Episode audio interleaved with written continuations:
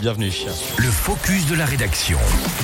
À partir de demain et jusqu'au 18 avril, Alicia, les cinémas s'engagent à... Alors, je me suis complètement gouré, j'en suis désolé. Ça montre que la nuit fut un peu courte pour nous.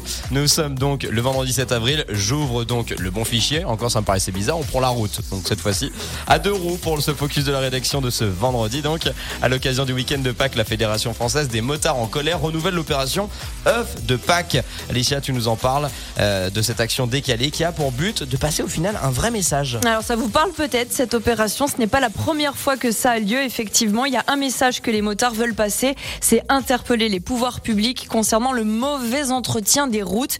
Les motards qui profitent donc de ce week-end de Pâques où les œufs en chocolat sont à l'honneur pour mettre des œufs dans les nids de poules.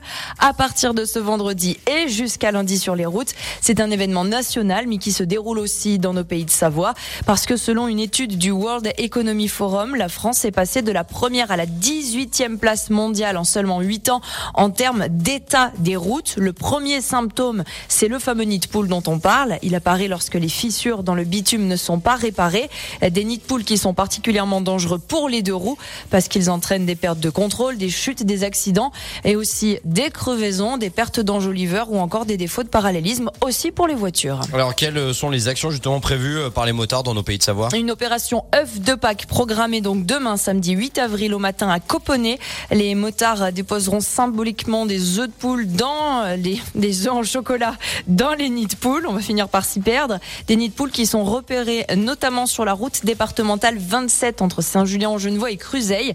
L'objectif, on le rappelle, c'est donc d'alerter sur l'état des routes en Haute-Savoie. C'est une mobilisation de la Fédération Française des Motards en Colère qui regroupe 86 antennes départementales et plusieurs milliers de bénévoles dans toute la France. Merci bien Alicia Castéras, il est 7h18.